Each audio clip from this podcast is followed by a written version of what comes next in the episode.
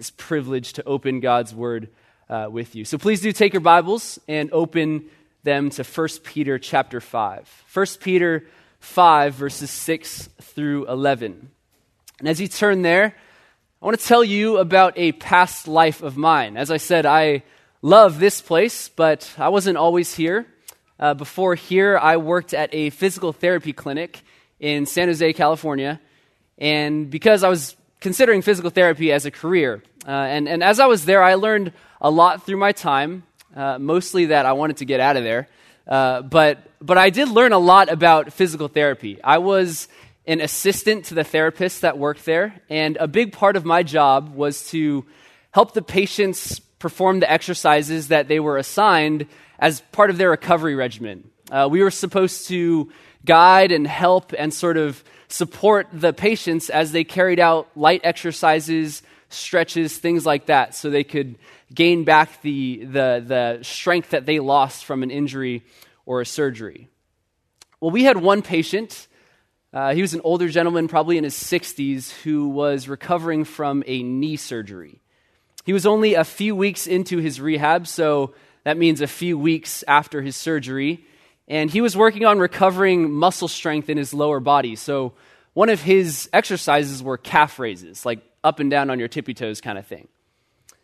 Well, one day he was doing these calf raises, but his form wasn't quite right. Instead of being upright in his posture, he was leaning a little bit too far forward. Instead of his shoulders sort of being rolled backwards and his eyes looking straight ahead, he was looking down at his toes and his chest had started to move past his feet. And the next thing you know, he's on the floor. It turns out this older gentleman ended up breaking his nose from the fall, all because his posture wasn't quite right, all because his form and his stance weren't quite right, and partially because the assistants weren't doing their jobs. But we'll save that story for another time. Uh, I wasn't there actually uh, for, for, that, for that instance in particular. Um, but that event resulted in long and meticulous hours for every single one of the assistants, specifically for this detail of posture adjustment, for this detail of form correction. Uh, it's important for any exercise, but specifically for people recovering from serious injuries or from serious surgeries, slight adjustments of certain angles or, or changes in distances in your feet can, can be the difference between success and failure. Uh, we learned the hard way that posture can mean the difference between getting better and healing and getting stronger, or it can mean getting hurt. It can mean getting injured, sometimes even sent back to the operating room. Well, the passage today before us is one that knows the importance of posture. 1 Peter 5, 6 through 11 is concerned with how you are poised as a Christian, not physically, but spiritually. Peter wants to set your spiritual feet in exactly the right stance so that you won't fall. So that when the cares and the, the trials, the hardships of this world, and, and the anxieties of this world, the attacks and the temptations from the enemy are trying to drag your soul to the ground, you can stand firm in your faith. 1 Peter 5, 6 through 11 teaches us that proper posture for firm faith leans entirely on God. Proper posture for firm faith leans entirely on God. You see, the context of 1 Peter is persecution. As the gospel was gaining more and more traction, the early church posed a, a, really serious threat to the, the culture, the structure, the ideologies of the day, and so persecution was only getting worse. It was violent, People were being ostracized from society, and it could all be stopped if you gave up your faith in Jesus Christ. And so the question is how do you endure? How do you stand firm in your faith? Peter is speaking to Christians who are suffering and weary. They're in need of comfort. Christians whose faith feels weak, whose faith needs reinforcement and strength and help. And that's why this passage is as relevant today as it was 2,000 years ago. Because this world, it's still full of suffering. It's still full of sorrow and temptation. So, how do we stand firm in our faith? Read with me 1 Peter 5, verses 6 through 11. Humble yourselves, therefore, under the mighty hand of God, so that at the proper time he may exalt you, casting all your anxieties on him because he cares for you. Be sober minded, be watchful. Your adversary, the devil, prowls around like a roaring lion seeking someone to devour. Resist him, firm in your faith, knowing that the same kinds of suffering are being experienced by your brotherhood throughout the world.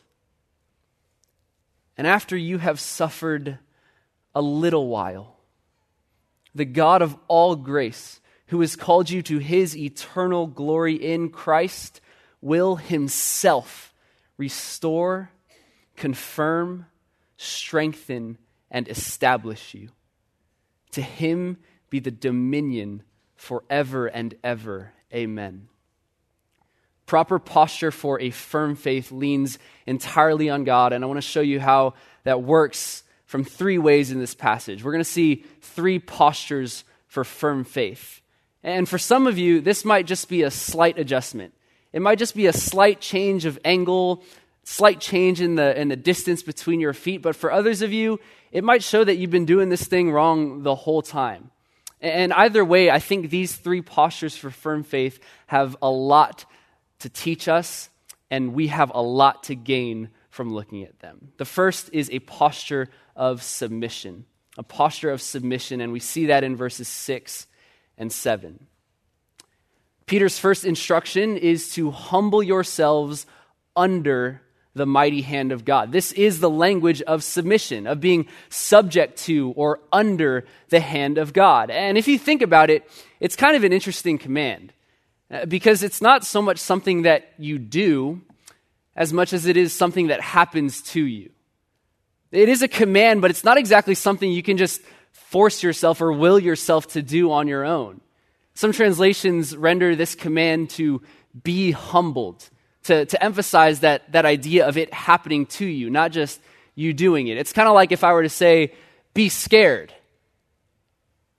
None of you are scared. None of you grabbed somebody's arm next to you and screamed in terror. But if you turned the corner and there was a guy in a clown mask and a chainsaw screaming at you to be scared, well, then mission accomplished. You'd be terrified.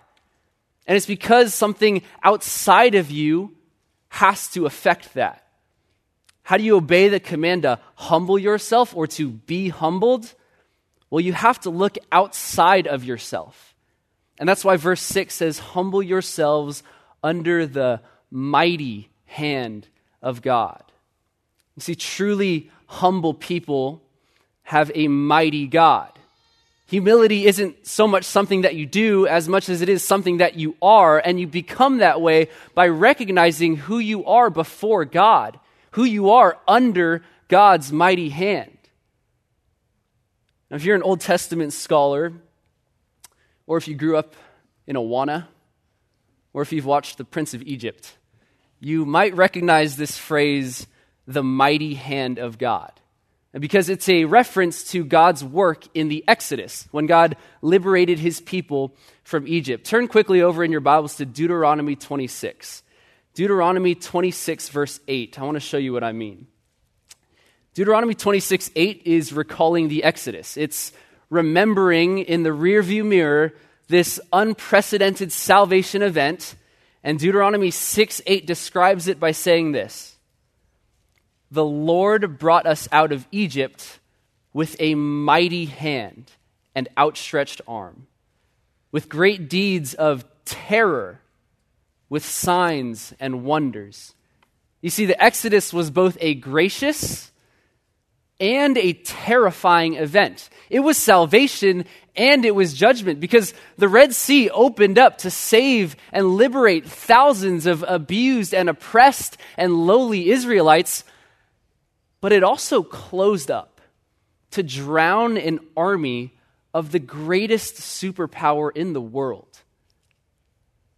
In other words, the, the mighty hand of God opposed the proud, but gave grace to the humble. Turn back to 1 Peter. 1 Peter 5.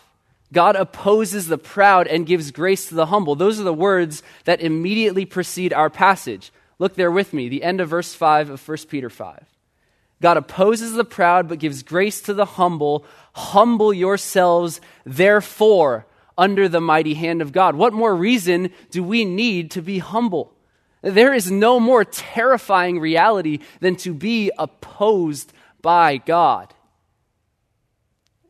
And at the same time, there is no more comforting reality than to be given grace by God's mighty hand. And to know that God has the authority and the prerogative to, to give grace and judgment from the same hand should humble us. That the same hand that opened the sea for the Israelites closed it over the Egyptians. It should take us to, it should help us to take our rightful place beneath and below and under God's mighty hand. And Crossroads, that is good news. Because look at the end of verse 6. So that at the proper time he may exalt you. The way up is down. There is a proper time for exaltation, but it is not now. Exaltation is God's business. It's on God's timeline, and his prerequisite is humility. This life is not the time for exaltation, because those who try to exalt themselves will be opposed by God. Now is the time for humility and submission, because that's where we find God's grace. This world is, is no place for the exaltation of Christians. And it would not have been hard to convince Peter's audience of that because their submission to God's mighty hand meant that they accepted and trusted God's sovereignty even when it meant horrific persecution and suffering. And that's exactly where this verse is just so beautiful and so pastoral. Because this posture of humility and submission under God looks like verse 7. Look there with me. Casting all your anxieties on Him because He cares for you. This is where it's so important that we let the Bible speak for itself and, and, that we let it define our thinking because the world has this word submission totally wrong. This world has taken the idea of humility and the idea of submission and made it something it is not. What does it look like in the Bible? It looks like casting or throwing all your anxieties. Not just some of them, not just the really easy ones or the really hard ones, but all your anxieties, all of your cares and fears and worries on a God who cares for you. God cares for you. God is mindful of you. He's not unaware, He's not unconcerned of your suffering the mighty God, the sovereign God of the universe, has a particular concern for and affection for you. And so, a posture of humility is not some burdensome or degrading act. It's not some spiritualized version of self hatred or self disgust. It's about self relinquishment. It's about entrusting yourself to a God who is sovereign and a God who cares. Consider Jesus' own example in 1 Peter 2.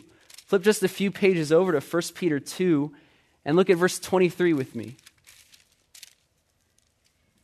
When he, Jesus, was reviled, he did not revile in return. When he suffered, he did not threaten, but continued entrusting himself to him who judges justly. Flip a page or two over to 1 Peter 4. 1 Peter 4, look at verse 19. Therefore, let those who suffer according to God's will entrust their souls to a faithful Creator. I think too often we think about humility as some arduous or, or painful task of just being as disgusted with ourself as possible. But that's not what the Bible teaches. Humility is the submission of your life, the, the entrusting of yourself to a faithful creator who cares about you. Submission is not degrading. Submission is dignified because it acknowledges that God cares for you. And when you cast all your anxieties, all of your fears and your cares and your worries on Him, you are acknowledging that He is in control and you are not. He is sovereign and, and sovereignly gracious over this circumstance, and you are not. I memorized 1 Peter 5 7 as a kid, and I memorized it as its own sentence. You may have too. Cast all your cares on him because he cares for you. But we cannot miss that verse 7 is building off of verse 6. It's telling you how to obey this command to humble yourself, and it looks like throwing your cares on God. So you're free to be carefree. That's what humility looks like. Listen to C.S. Lewis on humility. I love this quote. Do not imagine that if you meet a really humble man, he will be what most people call humble nowadays. He will not be a sort of greasy, smarmy person who is always telling you that he is a nobody. Probably all you will think about him is that he seemed a cheerful chap who took a real interest in what you said to him. And if you do dislike him, it will be because you feel a little envious of anyone who seems to enjoy life so easily. One pastor asks it this way Are you humble enough to be carefree? You see, worry denies and disbelieves the care of your God. Worry is serious. There is a lot at stake when it comes to anxiety. Jesus says in the parable of the soils that the cares of this world came and choked out the word and proved the hearer unfruitful. But we have the antidote to anxiety in our submission to God, in the humble entrusting of yourself and all your worries to his mighty and his caring hand. For the Christian who is suffering, the Christian who's persecuted or weary. It's a posture that allows you to be firm in your faith through the darkest of nights. It is such a gracious and a kind command to humble yourself. Well, having adjusted one foot for a more firm posture, Peter moves on to the other foot, so to speak, in verses 8 and 9. If verses 6 through 7 call for a posture of submission under God, then verses 8 through 9 call for a posture of vigilance. A posture of vigilance. And it starts with two commands in verse 8. Look there with me. It says, Be sober minded, be watchful. The picture is a man on guard. His head's on a swivel, his gaze is constantly scanning back and forth to look out for danger. Uh, you can think of sober mindedness kind of as the prerequisite for vigilance, and you can think of watchfulness as the practice of vigilance. Later in verse 9, we're going to see um, vigilance's product, the product of vigilance, which is resistance, but we'll get there later. Let's start with sober mindedness. Uh, this call to sober mindedness is a very common one in the New Testament. Uh, and yes, it does mean don't get drunk, uh, but it means a lot more than that because it's a call for, for clear thinking and for the Christian, biblical thinking, for level headed, clear thinking. The Apostle Paul uh, uses this command a lot as well. And in 1 Timothy 4, he pairs it with a warning about wandering away from sound doctrine and into strange myths. And that's because getting caught up in unbiblical rabbit trails and false doctrines is unclear thinking. It's uncareful, it's, it's unbalanced and undiscerning. And that's what this call for sober mindedness is warning against. It's warning against unclear and impaired thinking. So, yes, you do lose your sober mindedness when you're intoxicated with alcohol. But you can also lose your sober mindedness when you don't get enough sleep. You can lose your sober mindedness when you get too worked up or hot headed over a game or, or politics or a relationship. You can lose your sober mindedness when you're overcome with fear or anxiety, or when you're alone and no one is looking and there's temptation right in front of your eyes. Because those are the moments when your mind is not clear, when you're not actively filtering what the world puts in front of you through the pages of Scripture. And that's what this call for sober mindedness sober mindedness is. It's a, it's a call for clear and consistent and consistently biblical thinking for the Christian. Peter adds in verse 8 to be watchful. Be watchful. It means be alert, be aware, be ready to act on a moment's notice. Why? Because those temptations to indulge in sin are the growl of a lion seeking someone to devour. Temptations to distrust God or to give up your faith in the face of persecution is a sign that a predator is nearby and he is hungry. And if your mind isn't clear, if you can't discern the truth from the lie, if you're unaware of the danger at hand, then you are the perfect prey. See, being drunk is not good, but it is really not good if you are being hunted by a lion. Uh, being unaware is not good, but it's really not good if you are being hunted by a lion. And that's the picture that Peter is painting for us here. Look at verse 8. He says, Your adversary, the devil, prowls around like a roaring lion seeking someone to devour. Now, we don't have lions around here, so uh, maybe Peter's illustration doesn't hit you as hard as it, as it would have his original audience. But can you imagine what it would be like to walk out those doors behind you and stumble upon a lion? I can, kind of. I took a trip to the San Diego Zoo a few years ago with some friends, and we were walking down the sidewalk, which honestly is specifically designed for human beings. And I kid you not, we saw a cheetah being walked like a dog on a leash coming straight for us. And I'll tell you what, in that moment, I was very grateful that I could see that cheetah and that I knew that that cheetah posed a serious threat to me. I knew what that thing was capable of. I knew what it could do to me. And you could see parents sort of grabbing their, their young kids so that they wouldn't go running off to the cheetah in, in curiosity. Uh, because these kids don't have the knowledge or awareness about what this thing is capable of doing.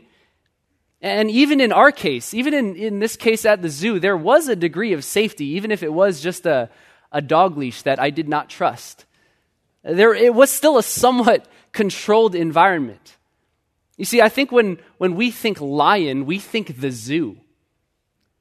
But Peter's illustration is meant to, to bring up this, this danger of an apex predator who can kill you at will. He can kill you without breaking a sweat. And the last thing that you would want if you were around it is to not be sober and to not be aware. Because Peter calls this roaring lion your adversary. He's not just any adversary or any enemy. He's not just, you know, evil against good. It's not just the devil against Jesus or against the church. He is your adversary. He is against you. Peter says he prowls around seeking someone. He's active, in other words. He is on the hunt. Satan works in this world to promote sin and rebellion against God. Evil is no accident. This is what Pastor John was preaching this morning that we need to stand firm because there is an, an enemy at work in this world. Peter says he's seeking someone to devour. The devil hunts to kill. This word is, is speaking of full consumption. It's not partial attack, it's full destruction. He wants to kill you entirely. He doesn't want you to sin just once or just twice or just three times. He wants you to keep going down that path that leads to death. He wants you to, to keep going down that path that makes it easier and easier to ignore God, easier and easier to sin. Satan desires to devour you, and every sin that you indulge in is helping him accomplish his goal. And so, what do we do? What do we do when we know the danger and when we can see the danger right in front of us? Verse 9 resist him, firm in your faith. This is the product of our vigilance. You know the danger, you can see the danger, and this is the response resist him, firm in your faith. And that word faith is so important. It's so important because through that word faith, we see that the reason for a posture of submission under God is the same reason for this posture of vigilance. Because they both trust in and lean on God's hand. In verse 7, you can cast all your anxieties on God, trusting that He cares for you. And here in verse 9, you can stand firm before the devouring jaws of a lion, also trusting God, trusting that He will not, He cannot let your soul be lost. Trusting that even if they kill the body, they have no authority over your soul. Trusting that knowing Christ far surpasses any passing or fleeting pleasure that this world has to offer. It's what the lyrics mean when they say, I will glory in my Redeemer, his faithfulness, my standing place. Though foes are mighty and rush upon me, my feet are firm, held by his grace. That's what it means to resist firm in faith. And remember, we are talking about the lion here.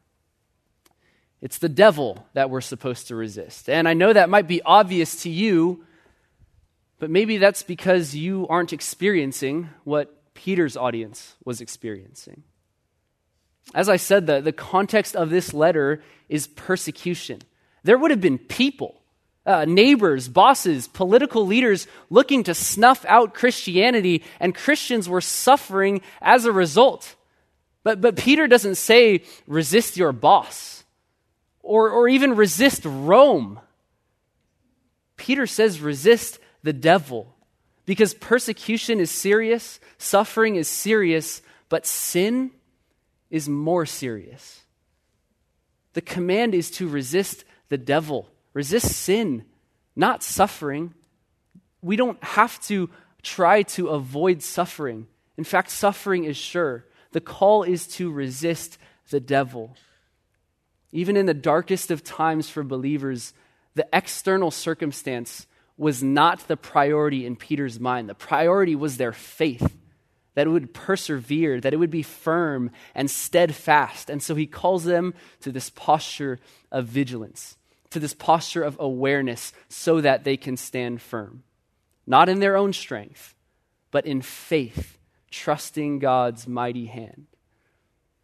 Well, Peter calls them to awareness not only because of the danger, but also for encouragement for encouragement. Look at the end of uh, yeah, look at the end of verse 9. Peter writes, "Knowing that the same kinds of suffering are being experienced by your brotherhood throughout the world." These persecutions that we just talked about are the kinds of suffering that Peter refers to here, and he reminds his readers that no Christian suffers alone. Christian suffering for the name of Christ is fundamentally the same globally because our faith is fundamentally the same globally. And so, if you need encouragement to persevere in faith, just look around. Think about your brothers and your sisters on other college campuses trying to be firm in their faith, engaged in the same battle. Think about UCLA and USC and Canyon and Valley and a thousand other college campuses in this world trying to be a light in a dark place. Christians trying to represent Christ well and be bold for the gospel. Think about Christians in Ukraine. Think about Christians in, in Russia and in North Korea trying to stand firm in their faith in underground churches, in prisons, and in war zones. Think about missionaries sent from this very church devoting their lives to bring the gospel to those in darkness. Turn a page or two over to 1 Peter 4 one more time and look at verse 12. 1 Peter 4:12. Pastor John referenced this this morning. Peter writes, "Beloved, do not be surprised at the fiery trial when it comes upon you to test you, as though something strange were happening to you. But rejoice insofar as you share Christ's sufferings, that you may also rejoice and be glad when his glory is revealed. Suffering is a shared reality for the Christian because ultimately we are sharing in one man's suffering. When our trust in God brings us hardship, and as persecution only gets more severe, we have cause to rejoice because we are linking arms with brothers and sisters across the globe, sharing in Jesus Christ's sufferings. Christ, who was made a little lower than the angels for a little while, but who is now glorified forever. And the promise is that after suffering a little while, we will rejoice in Christ's eternal glory. Turn back to chapter 5. The logic at the end of our passage is very similar to what we just saw in chapter 4.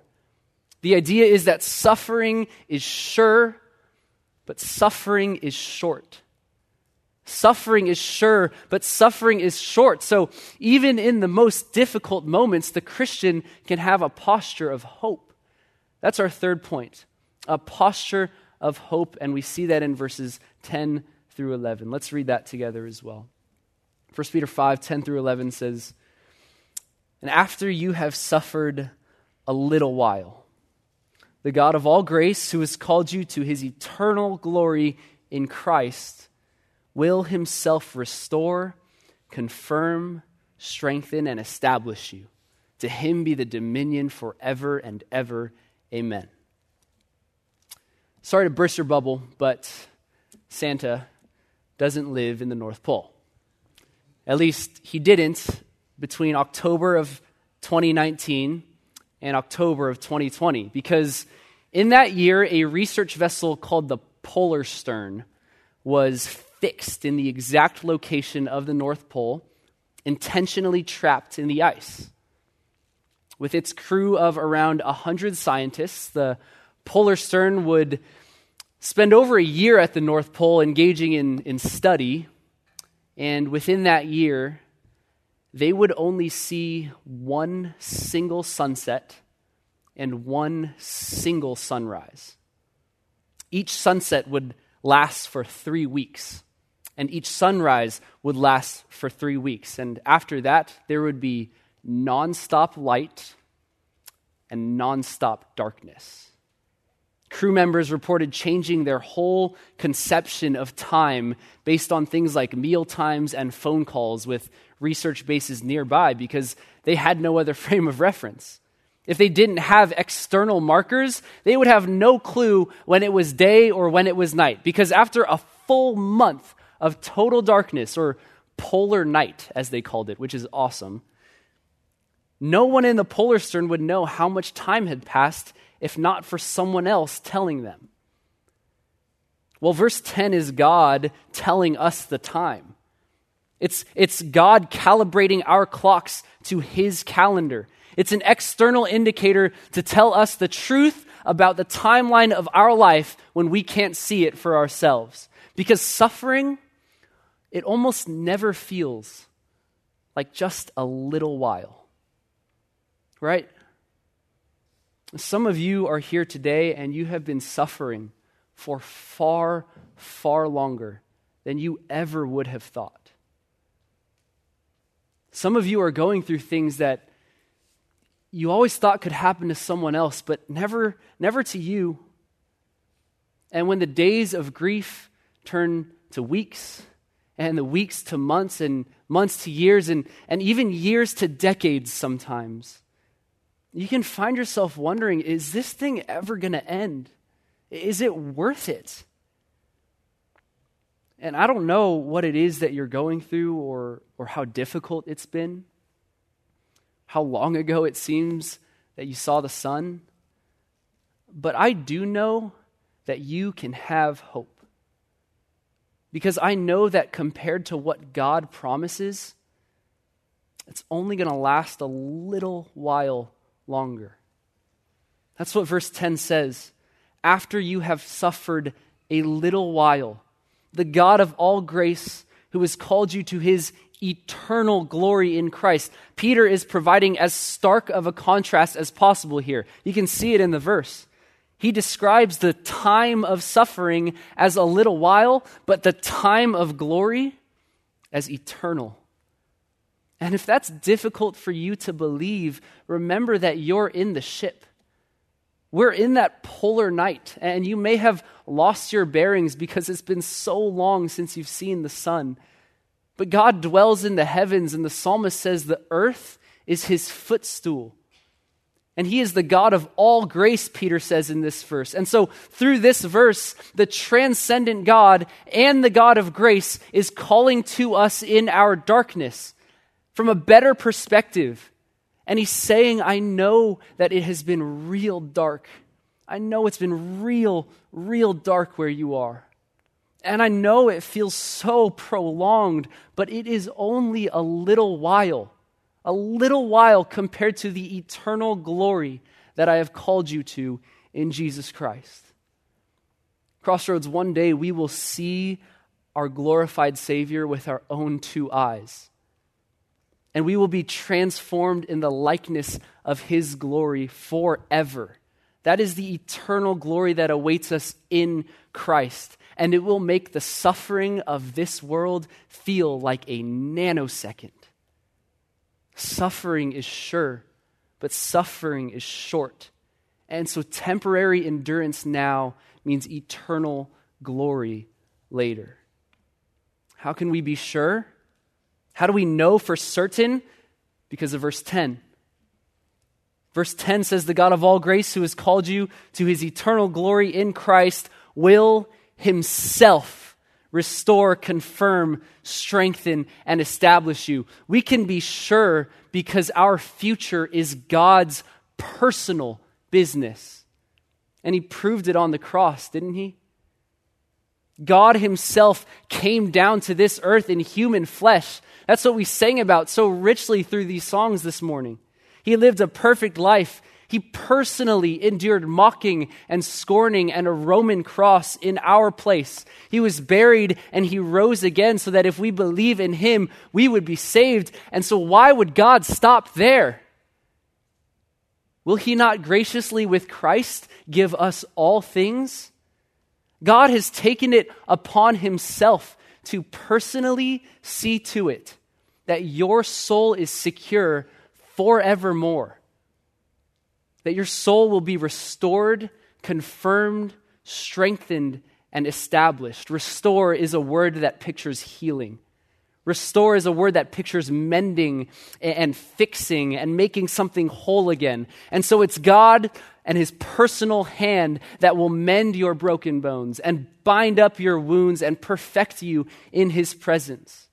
Confirm is a word that pictures upholding or sustaining. And so it's God's hand that will personally hold you up, that will personally preserve your restored and perfected state, not just for a little while, but for forever. Strengthen means exactly what it sounds like. You will never again feel the weakness of your mortality. You will never again feel your affections and your convictions waver because God Himself will strengthen you. Establish pictures immovability.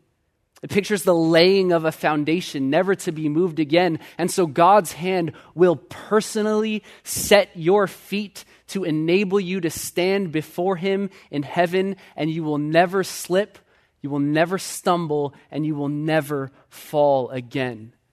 This verse is the picture of God Himself planting your soul in heaven, never to be moved again.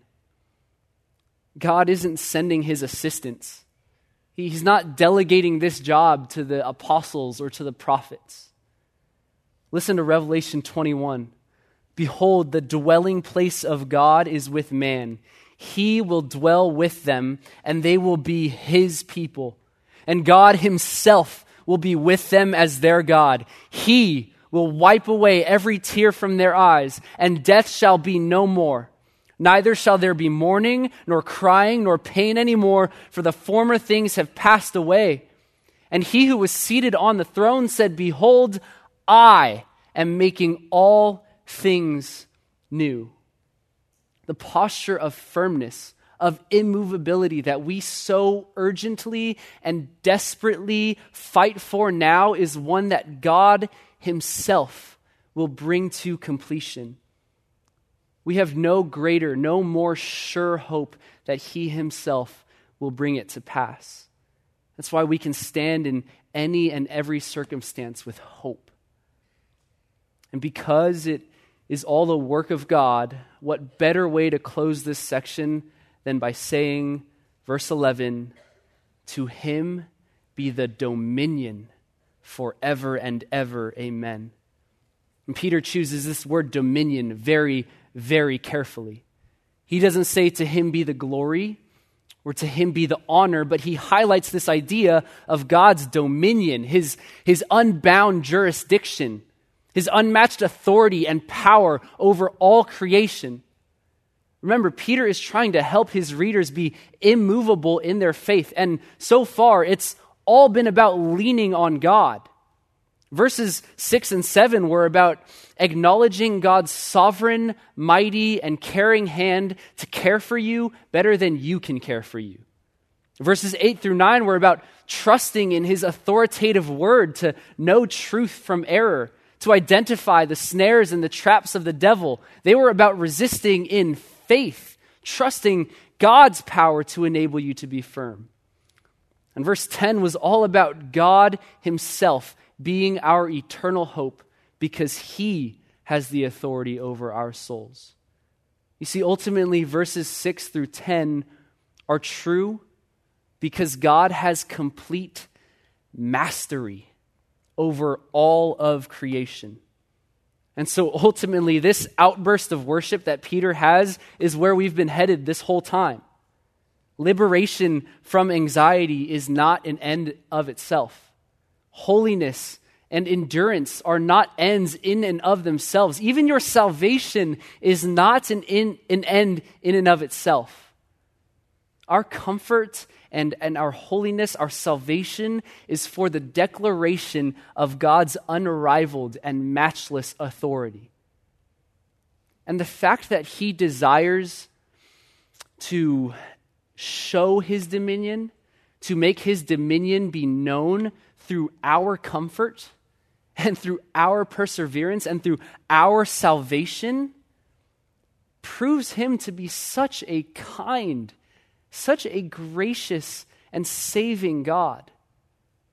Does it not make a posture of submission under Him such a joy and a relief? Doesn't it make you feel safe and secure before the jaws of a devouring lion?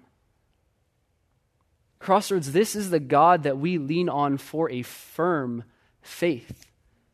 Total dependence on God is our posture as Christians. And it's how your faith will weather the storm through the darkest of nights, through the worst of sufferings. It's how floods of anxieties and fears and worries and temptations are silenced. It's where we find comfort in fear, strength for the fight, and hope for eternity. Because the one who has dominion over this universe is our God. Father, would you make your unrivaled dominion in this universe be honored and praised and glorified as we persevere in faith? Would your unmatched and unrivaled sovereignty over everything, and especially over our souls, be honored as we fight the good fight? As we, in the face of suffering and trial, temptation and sorrow, look to you for help. We look to you for comfort. And as we look to you as our ultimate and eternal hope, God, would you make your glory known? Would you make your dominion known? And would you make your grace in that dominion, your grace in that authority known to the world? God, it's in your Son's precious and holy name that we pray. Amen.